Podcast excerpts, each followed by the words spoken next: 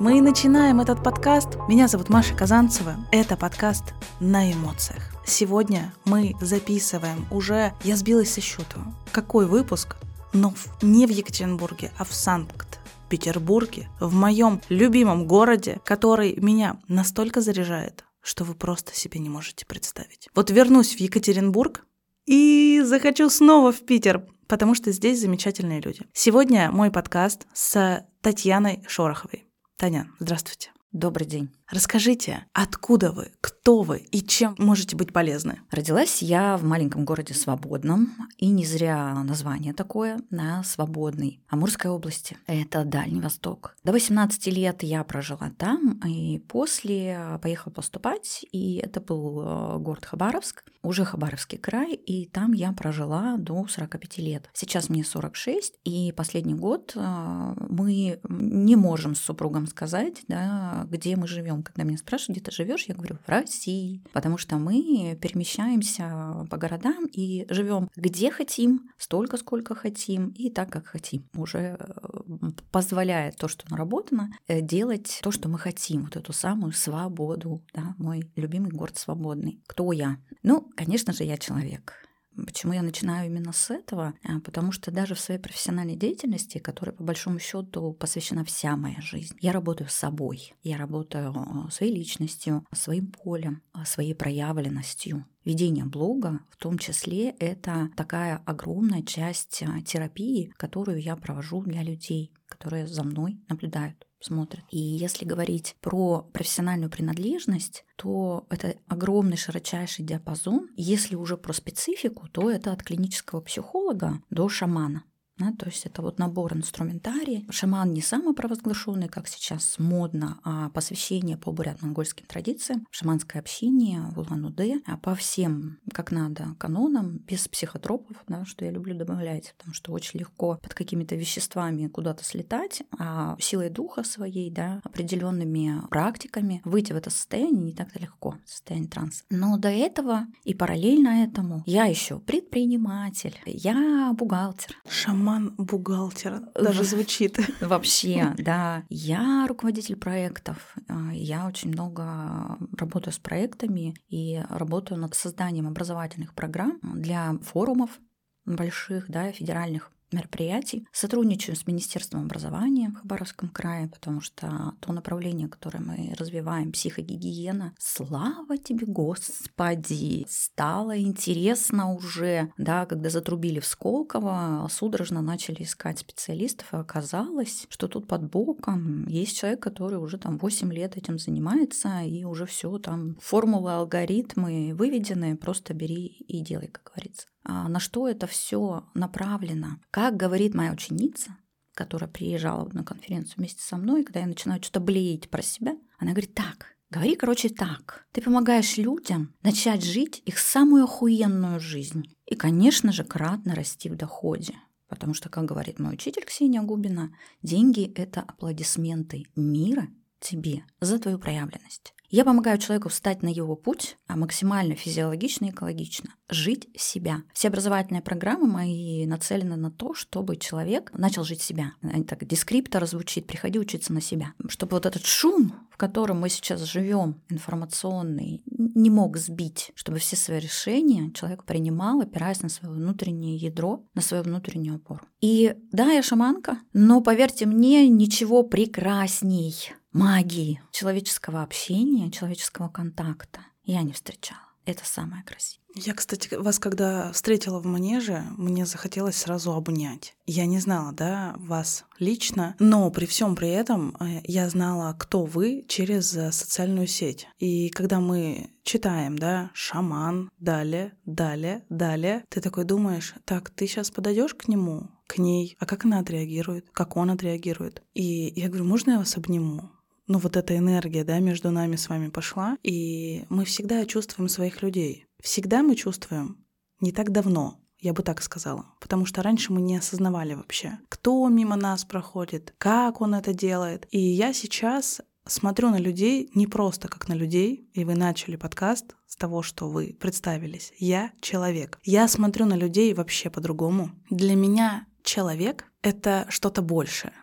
Я смотрю в глаза, я смотрю в душу, в сердце. Я могу увидеть добро, могу увидеть свет, могу увидеть тьму. На конференции как раз-таки, да, нам говорили про тьму, про свет, про то, что тьму проще сделать, чем свет. Над светом нужно работать. И сегодня я хочу поговорить про проявленность с вами. Это тема, которая очень меня волнует. Она меня волнует, потому что даже сейчас, находясь напротив микрофона, я проявляюсь перед вами. Вы проявляетесь передо мной. Что для вас проявленность и как уже начать это делать-то всем, а? Очень такой вопрос, который очень часто мне задают. С таким запросом приходят, да, проявленность, предназначение, миссия. И начну с того, что мы живем в мире, в социуме, где еще отголоски старого времени, да, и вы про это сказали сейчас что мы начали не так давно. Да, это так, потому что мир меняется, и раньше было нельзя. Раньше это была стратегия выживания, не проявляться. Среднестатистически, да, ни вниз, ни вверх, не высовывайся, не вываливайся, иначе ты не выживешь. И это был такой достаточно непростой период, но, наверное, нам досталось еще больше, да, потому что очень легко жить между двумя полосочками, линеечками, да, не выше 10 и не ниже минус 10. И вот ты там болтаешься, аки говнецо, и нормик вообще зашибись, что там, как-то происходит. Отключился от эмоций, да, ну и у наших предков, кстати, гораздо менее был развит эмоциональный интеллект чем у нас. Это такой переход из эпохи, когда мы жили центром осознанности умом, да. Сейчас мы переходим в центр осознанности эмоциональный. И это не про вот это, да, что нас триггерит, и мы вот это выливаем а в да, накопившееся. Нет. Эмоции — это физиология, которая помогает нам сориентироваться. А мне сейчас подходит то, что происходит со мной, да, то, что мир в меня направляет, какой стимул. Это мне как? Вот эмоция — э, это такой индикатор, который говорит, ну, подожди, у тебя уже перебор, да, ты испытываешь эмоцию отвращения, остановись. Нарушая твои границы, ты испытываешь эмоцию злости, защити себя. Ты делаешь что-то охрененное, ты испытываешь эмоцию радости, ты думаешь, о, я буду это продолжать, это меня наполняет. Это такой индикатор, который помогает нам двигаться. Так вот, проявленность — это жить в согласии с собой, считывая мир чистым вот этим без искажений эмоциональным а, центром осознанности и проявляясь в мир физиологично, адекватно. Терапия, да, психотерапия, работа с психологом, о чем это? Это про адекватность. Адекватное восприятие себя и мира. И, соответственно, адекватное самовыражение в этом мире. И проявленность — это жить по своей природе. Вот когда вы чувствуете как, и так и проявляетесь. Не искажая свои импульсы, не заставляя себя жить вот в тех старых рамках и нормах, когда диктовались условия идеологии чуть-чуть не до. Это же очень выгодно экономике, да, когда ты, просыпаясь утром каждый день, сколько бы ты ни достигал, обнаруживаешь себя не в точке цели своей. Вчера были модные сиськи третьего размера, ты их сделал себе, утром ты просыпаешься, а уже три с половиной.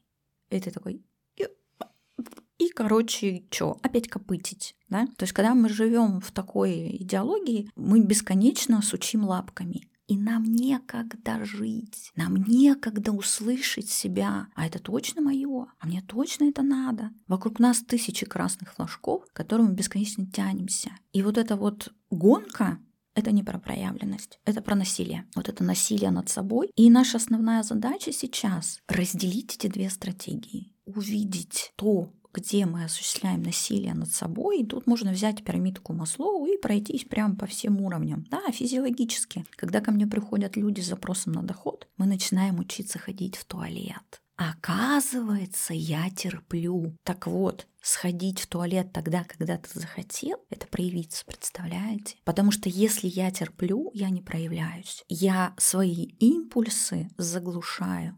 Все, я в этот момент отсоединяю себя от себя же, от своей души, от своего сердца. И начинается все с этого. А как мы хотим услышать предназначение, миссию, когда мы заглушили, отрезали, разрезали эту ниточку между сердцем и телом, которая, собственно, нам и, и показывает, куда двигаться. Да? Тело же импульсы идут на основании ощущений. Поэтому вот это нарабатывание вот этой вот связи между своей собственной потребностью, моей, и проявлением в мир экологичным, потому что, ну, знаю я эту историю с эмоциональной распущенностью, да, такая э, типичная дама, ходящая к психологу, который сам не очень-то здоров, приходит домой, открывает ногой дверь в однокомнатной квартире, а всех выселяет в туалет и так, не нарушать мои границы. А мать пришла отдыхать, эмоции вываливаются просто там, как из ушаток говно. Это эмоциональная распущенность. Вот задача эту середину, ну, то есть мы мы везде должны остаться человеками, да, личность человек, достоинство. А, а как себя таким образом проявлять, да, чтобы это было максимально экологично и красиво? Я смотрю на вас, и меня унесло в детство. Екатеринбург, улица Парниковая, Потом уточню у мамы точный дом, не могу вспомнить. Вот прям сижу, и у меня мысли, мысли. Я маленькая в голубом платье, у меня каре, русая девочка с голубыми а, глазами. Двор, дети. И мы начинаем проявляться, когда рождаемся. Мы гуляем, мы знакомимся. И сейчас а, моей дочке, ее зовут Майя, а, ей 7 лет, и мы с моим мужем наблюдаем за ее проявленностью. И это так здорово, когда она говорит, я хочу подстричься. И свои длинные-длинные волосы она, так же, как и я, в 7 лет подстригла под такую короткую для нее длину. И, Татьяна, вы бы видели ее взгляд, когда она вышла из салона, она идет, а это уже не она. Она проявилась. И люди идут, они смотрят ей в глаза. Я говорю, а что они на тебя смотрят? Она такая, да я ж классная. Я говорю, слушай, ты у нас вообще просто огонек. Я говорю, Майя, ну, ну, ну, вот ты нам послана, понимаешь? Она говорит, да, конечно, послана. Я же вас выбрала. Да, они помнят. Я настолько восхищаюсь своим ребенком и мной. Мои родители восхищались. И я тот пример, в которого верили, которому говорили, вот хочешь, иди, хочешь, сделай, давай попробуем. И мы сейчас говорим ей, пробуй, хочешь, вот я прямо вижу, ты танцуешь, давай запишемся. Ну нет, вдруг там что-нибудь скажут. А потом на следующий день говорит, да записывайте уже, где? Ты вообще вернешься когда уже домой? Надо записаться. Я хочу задать вам вопрос, что чувствовали вы в своем детстве, что для вас было тогда, возможно, проявленностью. И как а, по ощущениям сейчас вы точно так же смотрите на детей вокруг, что вы видите, позволяют ли они себе проявляться? Тема для меня достаточно сложная. Опять же, почему?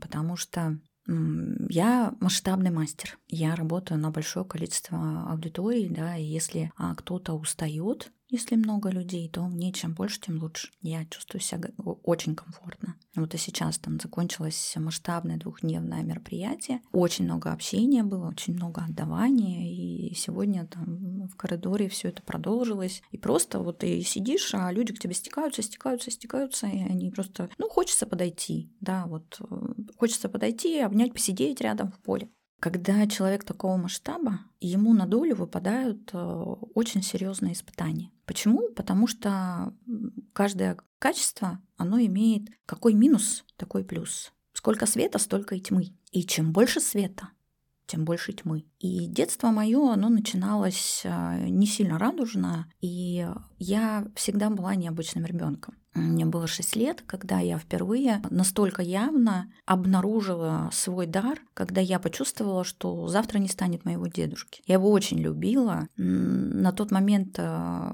не было такого, ну, ребенок, господи, что там 6 лет, ты вообще не понимаешь э, в смысле, как, как это другие не такие же, как ты. Разве так бывает? И вот я хвостиком просто за ним ходила, и там эту мандаринку съешь мандаринку, и давай поиграем. Он говорит, что ты ко мне пристал? Завтра я говорю, деда, завтра не будет, завтра уже не будет. И э, случилось так, что утром с ним случился удар, инсульт, и он уходил три дня, и все эти три дня, за что я безумно благодарна своим родителям, они не трогали меня в моей странности. Да, я очень, я не общалась с людьми, я общалась с животными. Мне было жутко дискомфортно в толпе, потому что я чувствовала боль, мне постоянно болел живот, меня рвало. И когда съезжались гости, я сидела в саду под цинковой ванной, потому что я вот эти вот все боль человеческую, и я это чувствовала. И вот а, три дня я просидела рядом с ним умирающим, и он умер, и стоя около гроба, я очень сильно удивлялась. Чего вы серьезно? Ну, в смысле, чего вы все плачете? А потому что, ну, это же не деда уже. Ну, дед уже, ну, как бы это, это не деда. А и бабушка, там, вот я, на кого-то меня оставил, я говорю, баб, не переживай, через 10 лет ты умрешь. И она умерла ровно через 10 лет. Фишка в том, что когда деду закапывали, Ребенок шестилетний 12 февраля при морозе 40 градусов нес первый венок. Ну, то есть вот это была моя, моя воля, моя проявленность. Мне было похер. Мне надо было нести первый венок. И когда деду закапывали, деда держал меня на руках. То есть вот этот вот парадокс, ну то есть вот я кидаю земельку на его гроб, и вот я смотрю на него, он меня держит на своих руках. Конечно, с возрастом, с взрослением, да, и когда случилась смерть бабушки, и там плюс 10, и бабушка уходит. И много еще чего происходило. А потом также я видела, когда уйдет моя мама. И с каждым годом наворачивалась, наворачивалась, наворачивалась. У меня 10 операций, клиническая смерть, 4 нерожденных ребенка, первый муж алкоголик, который меня бил. И э, где-то в 30 лет я обнаружила себя на дне, ну совсем на дне. И жизнь разделилась реально на до и, и после. И вот эта история с проявленностью, она всегда для меня тогда, в той части жизни, заканчивалась трагически. Мой дар стал для меня проклятием. Ну, представляете, когда вы видите, что ваша мама умрет, и вы ничего не можете сделать ну, вы никак не влияете. Но это сейчас я уже мудрый черепаха тортила, я знаю законы мироздания, и я уважаю э, эти законы, и я встречаюсь со своей мамой, со своей бабушкой, со своим дедушкой. Бабушка а, вообще в шаманском обряде а, спускалась, да, и а, участвовала в посвящении моем. Это невозможно перепутать. Я достаточно практичный человек, я человек науки, я клинический психолог, но когда ты помнишь, одно дело, если бы мне там какую-нибудь бабушку седьмого колена, я ее не знаю, но свою бабу-то я помню. И когда спускается да, в шамана э, дух, и ты реально чувствуешь эту энергетику, и прям жесты, жесты, э, движение тела, это что-то невероятное, насколько это сильно работает. И тут вот случается такое принятие, и сейчас я взаимодействую с ними.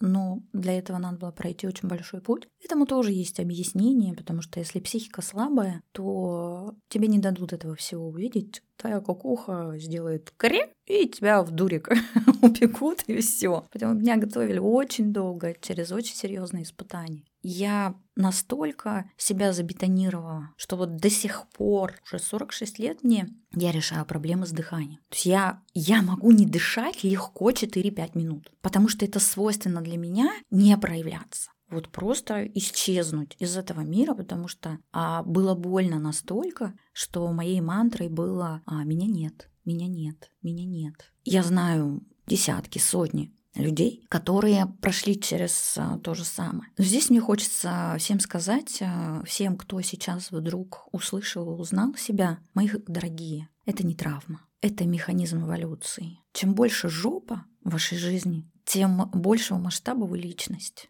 Нам ставят эти ограничители в самом начале для того, чтобы мы не разбились от той мощи, которая в нас есть. И потихоньку в течение жизни, если мы дойдем до такого уровня осознанности, что мы начинаем понимать, как это устроено и распаковывать себя, мы потихоньку распаковывали свой ресурс. И сейчас, оборачиваясь назад, я прекрасно понимаю, что если бы мне ту энергию, которая у меня есть сейчас, дали бы тогда доступ, я бы расхерачила весь мир себя бы точно расхерачила. Вот просто. А сейчас я уже управляю этими потоками, этой энергией, и э, это целиком и полностью направлено на благо, на благо людей. Такая история с проявленностью, как у русалочки, наверное, да, почему-то она мне пришла. Когда ты очень долго чего-то хочешь, но каждый шаг тебе дается с большой болью, с трудом. А, таков путь. Мы записывали в этой студии подкаст с Ксенией Губиной. Она очень много плакала. Я понимаю. И у меня было четкое ощущение, что ее бабушка, моя бабушка рядом. И вы сейчас говорите про свое детство, про, про отношения близкие, да, со своими родственниками что вы с самого детства ощущали все это, проживали. И у меня какое-то опять ощущение, что они опять рядом с нами. Так и есть, они в нас. Они рядом, они в нас, когда мы с таким почтением и любовью про них говорим и вспоминаем, а они рядом. Особенно если мы изнутри обращаемся за помощью. Мы никогда не бываем одни. Одиночество — это самый большой миф, существующий на планете Земля. Мы никогда не бываем одни. Они всегда рядом. Только видим мы это, признаем мы это, а мы зациклены на себе, мы зациклены на своих проблемах, либо мы а, ощущаем эту силу. На обряде посвящения, когда я спускала свою прапрапрабабушку, это были такой силы эмоций, когда она просто рыдала и говорила, ну наконец-то, ну наконец-то меня позвали. Я так долго ждал. И они ждут. Светлые всегда ждут. Это темные не ждут. А светлые силы, они соблюдают вот этот самый главный закон, закон свободы воли. Однажды у меня был такой опыт. Мои сны — это отдельная история. Я там всегда или целю кого-нибудь, или там какого-нибудь там застрявшего между мирами кого-нибудь отправляю в свет Творца.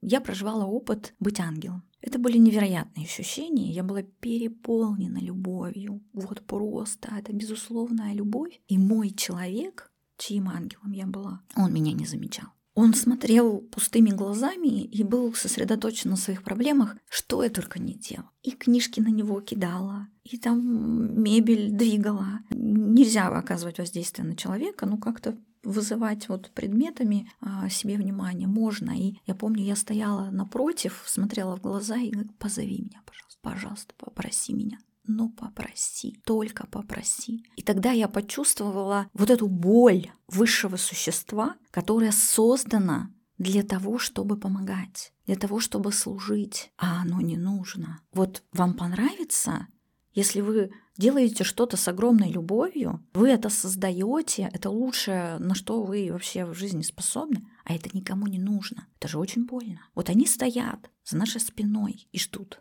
Когда же мы обратимся к ним и попросим помощи. А мы в своей эгоцентричности. Я все, я сам, я на-на-на-не. Слушайте, ну не смешите. Я есть на сто процентов мама, на сто процентов папа. Все, там это род. Причем это лучшее, что генетически было передано. С учетами законов а, эволюции миллионы людей жили за тем, чтобы я появился. И род у него самая главная, единственная задача – процветать, продолжаться и процветать. А мы в своей гордыне Мама с папой мне не додали, меня травмировали в детстве. Все, как только вы допускаете себе такую мысль, вы себя отрезаете от рода.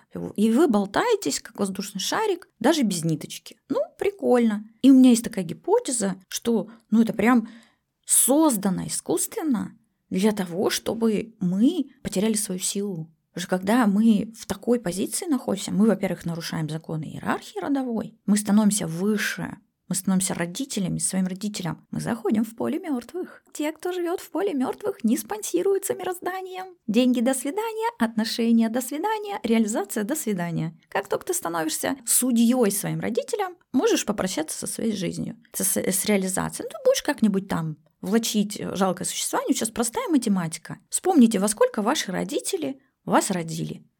И к тому возрасту, сколько вам сейчас есть, добавьте этот возраст. Вам столько лет. Если вы вдруг заперлись в позицию родителей своим родителям и осуждаете их за то, как они прожили или как они вас воспитывали. Вы точно этого хотите? Если да, не вопрос. Но теперь вы знаете, что с вами происходит. Нет энергии, апатия, ничего не получается. А что вам уже получаться? Все. С вас уже взятки гладкие. Тем более такой род, он, как правило, уже закрывается. Все. И тогда мироздание просто перестает вас спонсировать. Оно направляет всю энергию в те рода, которые продолжаются, и там движется энергия правильно.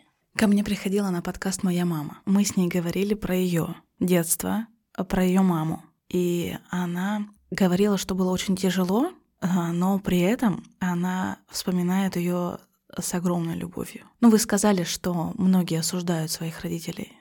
И я сижу и ощущаю. Я не осуждаю. но иногда я хочу помочь, подсказать. И только сейчас я понимаю, что они живут свою жизнь. Да. Если они хотят какие-то трудности, если они хотят жить эту жизнь так, то это их жизнь. Верно. Вопрос денег. Мне кажется, что когда вот э, Ксения Губина приезжала к нам в Екатеринбург, я прочувствовала наконец-таки тот момент а, своей жизни, когда у меня все начало трансформироваться. А, это был, были 14 лет. А, я рассказываю эту историю часто маме, и вообще в целом, когда меня спрашивают, ты вообще когда работать начала? Я говорю, слушайте, вы знаете, я в 14 лет, там что-то 13-14, пришла и говорю маме, я говорю, мне нужны деньги, я хочу вот ту шапку, вот ту. Она говорит, слушай, Маш, ну я в банке работаю, но я не печатаю тебе каждый день давать деньги, чтобы ты вот э, свои все хотелки закрывала мной. И я говорю, знаешь что, я пойду и заработаю. И в какой-то момент в школе, там, в институте получала деньги больше, чем свои сверстники. У меня были деньги, у меня есть деньги. Мне всегда кажется, что мало что хочется большего. И я сама себе перекрываю воздух, потому что наполняюсь вот этим желанием «давай, там, больше, больше», а нужно просто расслабиться. Я ей говорила, что когда я пошла на работу, когда я устроилась, я как будто бы себе запретила быть ребенком. Я ведь работаю, я уже взрослая, у меня есть деньги, ты мне уже не нужна, я тебе сейчас сама дам. И когда вы сказали, что к вам приходят за вопросом финансов, а как стать богаче, а где взять деньги, а чего их так мало, а чего их так много, я сразу же узнала себя. Когда ты живешь в этой гонке, постоянно работаешь, ты в какой-то момент просто выгораешь и не понимаешь вообще свое существование. И, наверное, в этом году в 23-м я как будто бы начала жить свою жизнь вот в том удовольствии, в котором я хочу. Я работаю с теми, с кем хочу, смотрю туда, куда хочу, и все как будто бы стало легче. Я хочу от вас совет для тех, кто жил, живет в такой гонке, в гонке заработка, в гонке «Чё я так мало зарабатываю а? Ну я столько всего делаю. Вот ты посмотри мой график, у меня вообще нет выходных. Что делать таким людям?» Ну, во-первых, э, в этом мире все тотально справедливо. Если в вашей жизни сейчас так, то на самом деле, честно, честно, честно, честно, вот именно этого вы и хотите. Вы не хотите зарабатывать, вы хотите работать. Что-то мало, да, работаю, надо еще. Мало, надо еще. Там, скорее всего, куча убеждений, страхов э, и всего-всего-всего. Плюс этот бесконечный фокус на дефиците. Если вы действительно заебались, остановитесь, пожалуйста, и оцените. Прям посмотрите по пунктикам, что в вашем поле, на чем вы акцентируетесь. Я не доделал, я не успел, я не до, не до, мне недостаточно, мне мало. И посмотрите, пожалуйста, на свое тело. В каком состоянии находится ваше тело. Сдайте анализы и посмотрите, если у вас на клеточном уровне дефициты. Представляете, вот тело, оно же состоит из клеточек. Каждая клеточка, у нее там микроэлементы, витаминчики, да, ей нужна водичка, ей нужно вывести шлаки. И я всегда говорю, тело – это большое поселение, состоящее из домиков. Вот отдельные домики. Это фермеры, которые что-то там делают. Они трудятся, что-то создают. Да, каждый что-то там создает. Кто-то кузнец, кто-то жнец, кто-то еще что-то. Но всем им нужно определенное обеспечение. Им нужна еда, и у них нужно забирать мусор. Вот представьте, такое поселение перестает снабжаться едой, у них не забирают мусор, а они между собой сообщаться не могут да, то есть обмениваться они не могут. Вот клетка, ее как прибили к месту, она там так и, и, и держится. И, соответственно, что? Они там просочился обоз э, с хлебушком, начинается война между мирными сельчанами, земледельцами, начинается война за хлебушек. Вот если вы в дефицитах, если вы мало пьете воды, если вы мало отдыхаете, у вас дефициты на клеточном уровне. Каждая клетка бьется за жизнь. Блядь, ёб вашу мать, о каком изобилии вы мне сейчас говорите? Вы не можете сходить в туалет?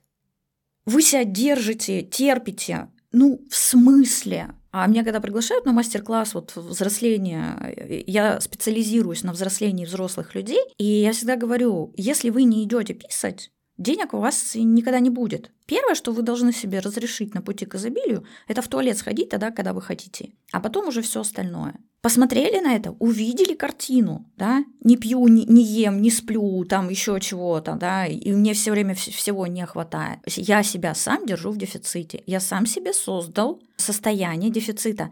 Мое тело, моя душа, мое сознание находятся в дефиците. А сейчас пахай на 180 градусов. Сели, взяли, расчертили тетрадку, и во второй графе пишите, а что у вас есть? А есть-то что? Дом есть? Есть. Возможность встать, сходить в туалет есть? Есть. Глаза утром открыли? Открыли. Ноги, руки на месте? На месте. У кого-то еще даже отношения есть, друзья, родители. О, ого, работа, обалдеть. Я ее ненавижу, но, сука, мне там платят деньги. Мне платят, и я имею возможность сейчас слушать этот подкаст. Фига себе, у меня еще есть время. У меня время есть на то, чтобы развиваться. И с этого момента вы принимаете решение делать акцент на изобилии. А что есть?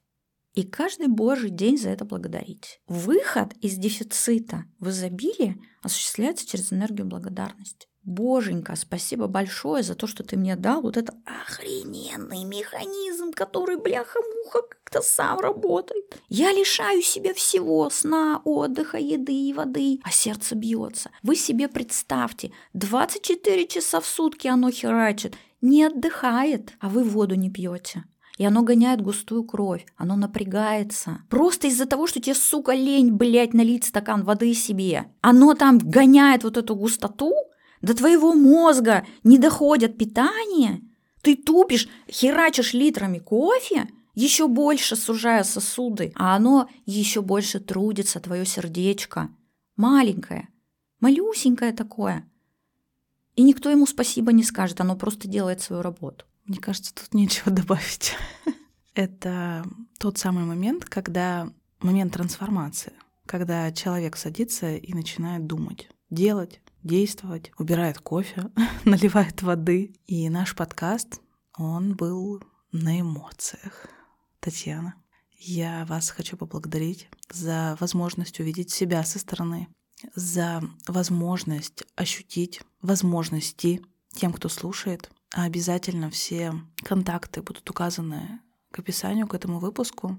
Я думаю, что если вы сейчас задумались о том, где вы сейчас, с кем вы сейчас, про что вы, сходили ли вы в туалет. Я, кстати, подумала, надо дождаться конца записи и сходить. Налили ли вы а, себе воды, позвонили ли вы родителям и сказали, как вы их любите, не потому что мы сейчас сказали, потому что просто хочется. Это как минимум уже такой старт пути жизни, проявления естественного своего.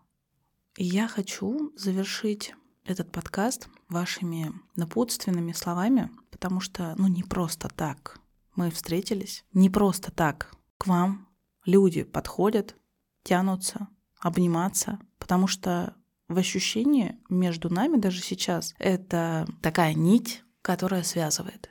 И люди, которые послушают этот выпуск, ну, их жизнь как минимум не будет прежней, максимум она улучшится, а если уж они придут к вам, то они вообще станут другими. Дорогие мои, мироздание — это один огромный, целостный, уникальный и совершенный механизм. В этом механизме нет ничего лишнего. Там все продумано, все работает как часики. И уж если вы здесь, в этом мире, значит, по чьему-то замыслу вы нужны. Вы нужны, вы полезны, вы необходимы этому миру. Да, маленькая клеточка, но ведь и тело состоит из маленьких клеточек. Займитесь своей жизнью. Станьте здоровой клеткой в этом огромном механизме. И, собственно говоря, это все, что нужно. Когда вы так делаете, вы становитесь на свое место. И тогда жизнь становится легкой и приятной. Пусть ваша жизнь будет легкой и приятной. Я благодарю вас за правду и только правду. Было классно. Согласитесь? И те мысли, которые вы возьмете для себя, про себя, начните уже воплощать, ощущать и обязательно делитесь этим выпуском в своих соцсетях. Ставьте звезды. Очень хочется комментарии к этому выпуску, потому что я есть жизнь, и я есть любовь. Всем пока-пока и до новых встреч. Всех благ, друзья. Процветайте.